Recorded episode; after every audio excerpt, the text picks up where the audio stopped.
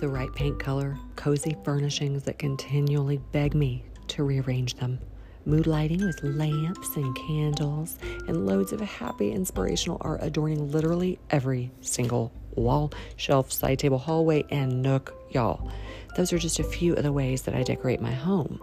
But did you know that there's such thing as living decorated, like as in life? Well, there is.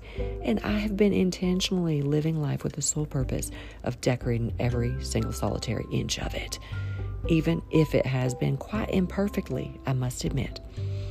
Hey there, my name is Blue Wyatt, and I'm going to be bringing some life decorating ideas, some inspiration, some encouragement to this big, beautiful, messy world through my new podcast.